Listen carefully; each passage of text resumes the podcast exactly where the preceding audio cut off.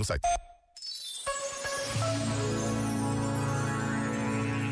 Na Jornada Mundial da Juventude, o Papa Francisco falou para os jovens e para todo o mundo.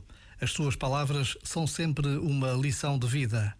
Neste momento histórico, os desafios são enormes, os gemidos dolorosos. Estamos a viver uma terceira guerra mundial feita aos pedaços.